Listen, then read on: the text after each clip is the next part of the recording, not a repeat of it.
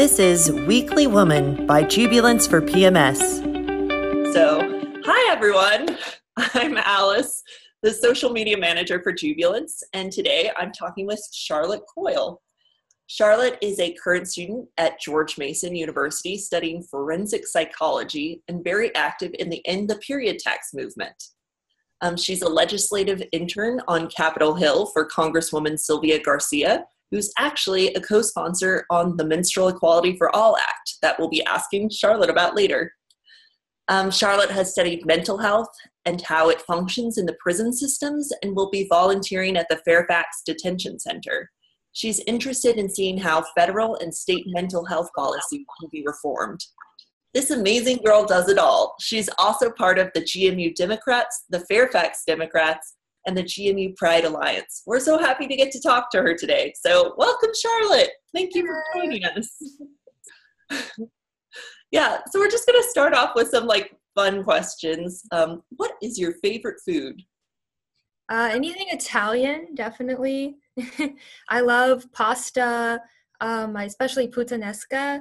It's like this sauce. My mom used to make it for me all the time when I was little. It has like olives, capers, uh, garlic, onions in it super good. Definitely my favorite by far. that sounds so good. Do you have a favorite um, restaurant in the city in DC? Um, it's not restaurant per se. Like I honestly go to more coffee shops than I do restaurants. Okay.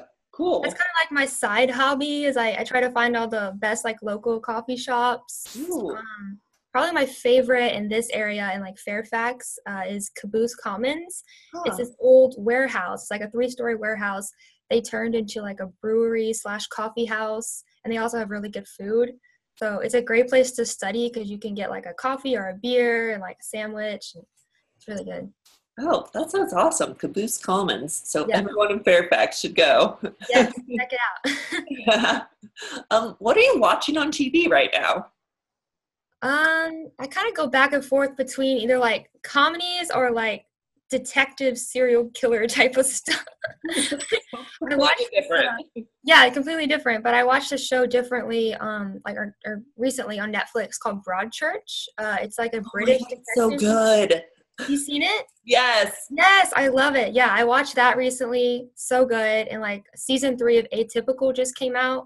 I don't know if you've seen Atypical. I've Seen that one it's about like a guy in college with autism and he's kind of it's kind of it's a comedy but it's also like about him like getting through like college and life and everything and it's really good so i'm like super excited that the third season just came out.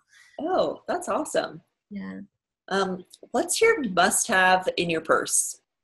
Um if you could tell red lipstick. That's like my essential item i have to have. I have like several different shades of red lipstick oh, actually. wow. That's awesome. okay, what's your um what's your favorite book you're reading right now? Oh, right now, let's see. Uh, I just got a James Patterson novel, like first edition James Patterson novel, because um, I love like mystery kind of stuff, and it, it's called Step on the Crack, um, and it's kind of about like it's actually has it's in, D- in DC. It's about like a lot of like powerful politicians and then like things going on behind the scenes and it's like a thriller kind of but it's it's good. Oh wow. That that sounds fun and so fun to read about it when you're like living in that city. So you kind yeah. of get like yeah. Yeah kind of a different take. Oh that's cool.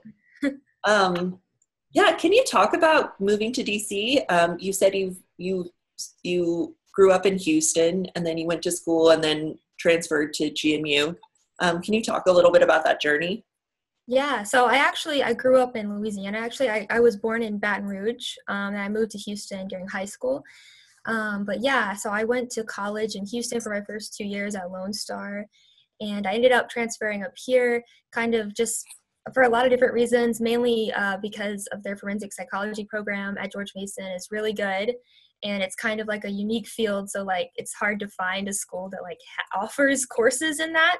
So that was cool that they had that and then also just the proximity to dc was important for me because i've always been really involved in politics. And um, like i did a lot of activist things in houston but there's so much here and um, and interning in dc as well is like a great opportunity. That's kind wow. of what brought me up here that's awesome. And what made you want to study forensic psychology Uh, so, I mean, I've always been interested in the criminal justice system and, and how it works or doesn't work a lot of the time.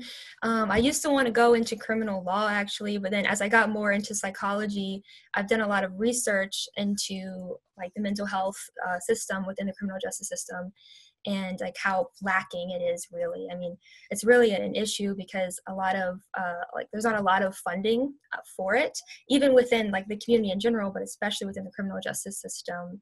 Both like the the state federal and local governments do not give enough funding to be able to take care of people. And what happens a lot of the time sadly is that especially like in houston for example the harris county jail has become the largest mental health facility in Texas um, which wow. because a lot of the hospitals and facilities in the communities have had to close down or significantly reduce their size due to the lack of funding. And they just can't keep it up. And they can't hire enough people to staff them. And it's very sad because people will be in and out of jail all the time for nonviolent offenses things like trespassing or stealing especially like with like drug substance abuse related problems and those often overlap with mental illnesses. So you have people that are in need of several different forms of treatment, just sitting in jail, not charged with anything, but they don't want to just send them back out on the street. But then they call up a mental health hospital and they're like, okay, well, it's going to be average 160 day wait to get them in here.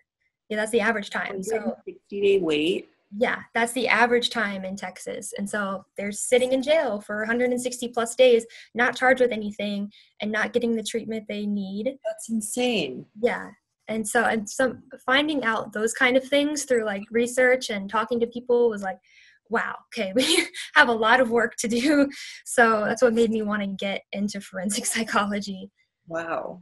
And what do you want to do with that after school? Um, I know there's like different routes you could go down in like the politics arena or like really working with inmates themselves. Um, do you have like an idea about that yet?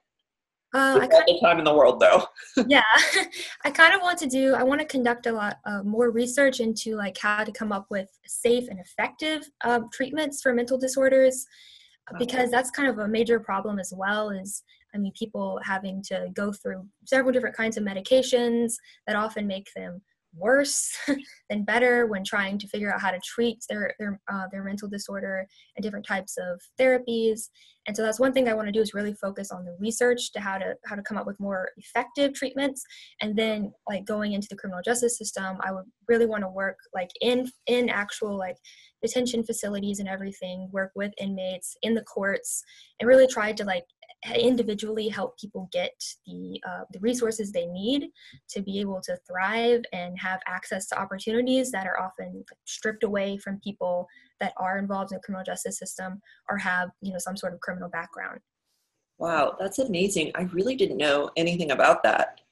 Um, i do i have heard that it is hard to get feminine products into prisons and like have access for them for for women. Yes um, yes so, I mean, really, the criminal justice system was built with men in mind, as things often are.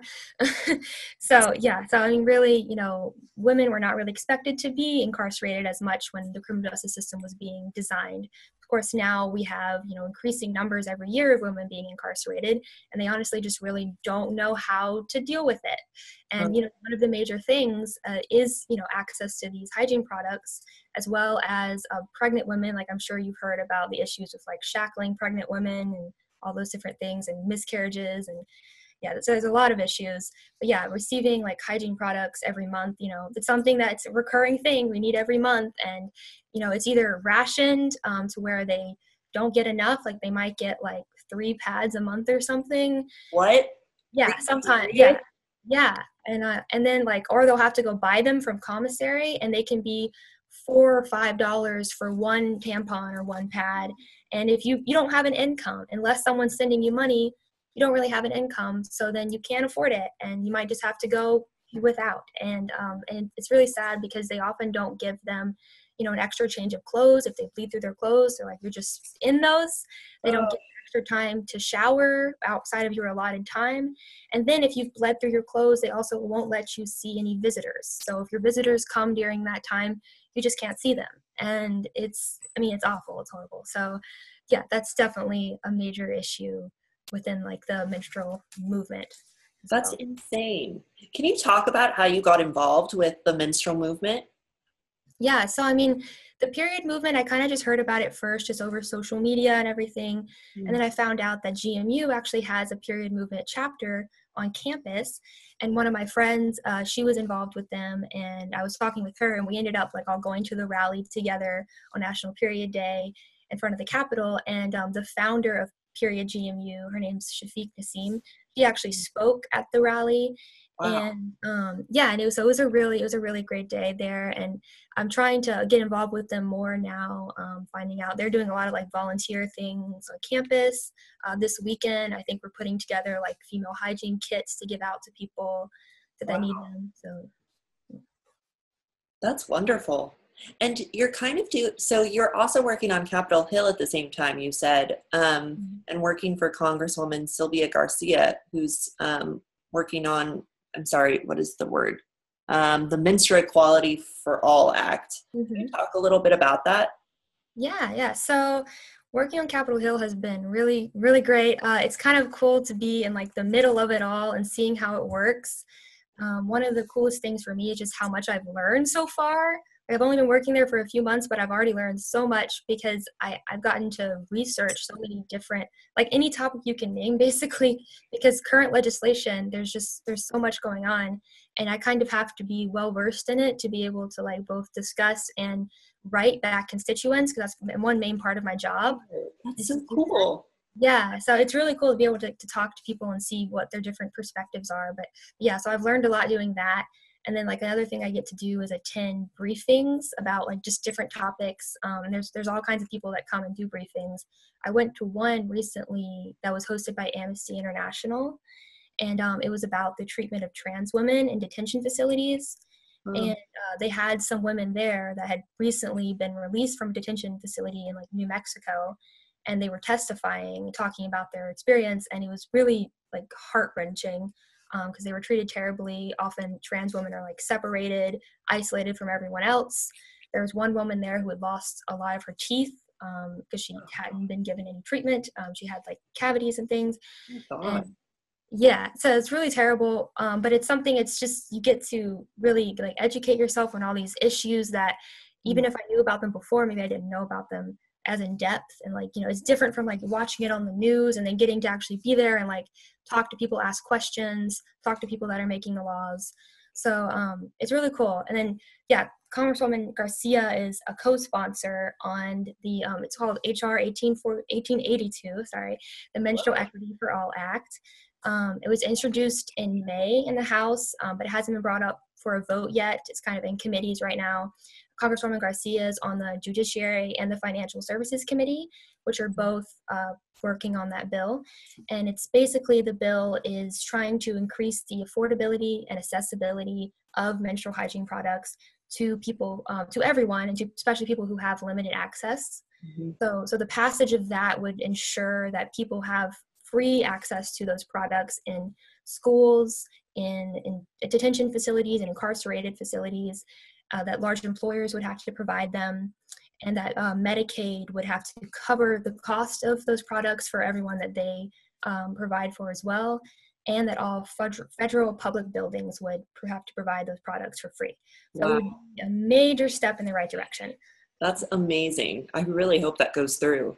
Yeah, me too. Yeah, that that's incredible. Um, can you talk about um, what what your definition is for being a woman? I know it's like constantly changing and um, like just minute to minute, but what is it for you right now? Uh, for me, for me, it really is uh, just about like empowering myself and kind of breaking through my own barriers um, and things that, as I've grown up, for example, like I grew up in a very Southern Baptist community, mm-hmm. um, and like church and everything, and it was often kind of talked about, you know, as women as kind of like second class citizens almost mm-hmm. um, that you know we're we're here to really like nurture and care for other people but not so much really go after our own ambitions and goals was kind of the message that i received a lot when i was younger from like my church and community and it always made me uncomfortable and i never liked that and my whole my whole thing for me anyways being a woman is being able to have ambitions and goals and fight for fight for myself to be able to do those things as well as to empower other women to have those opportunities and be able to reach their goals. It's kind of my my main thing is kind of like yes. supporting other women yeah. Yes queen. Yes that's that's amazing. Um so i just have like like so if a woman were to ask you on the street for a piece of advice and you could uh, tell her anything what would it be uh so this this is something that I've had to kind of learn the hard way, but I would probably say learn to put yourself first and love yourself because that sounds kind of cliche, but honestly, it's a really hard thing to do. Um, you know, especially like I said, like growing up growing up a society that's telling you, you know, you're supposed to care for and look out for others, it kind of almost leaves yourself out of the equation. And to me, you know, it's like, yes, you should care for other people. Yes, you should look out for others, but you need to put yourself first and you need to love yourself because that's if your if your mental health isn't isn't okay, if you're not okay, if you can't support yourself, then nothing else is going to matter anyways. So that's that's what i've had to learn kind of growing up is like you have to learn to be there for yourself because at the end of the day you're the only one that's going to support yourself anyways you know so yeah. Yeah that's very true. That's something i still need to work on. Yeah. i think everyone is working on like yeah. throughout your whole life. Yeah it's yeah. different. Um charlotte what's next for you so you have this thing on the hill. You're so have you started volunteering at the Fairfax Detention Center yet?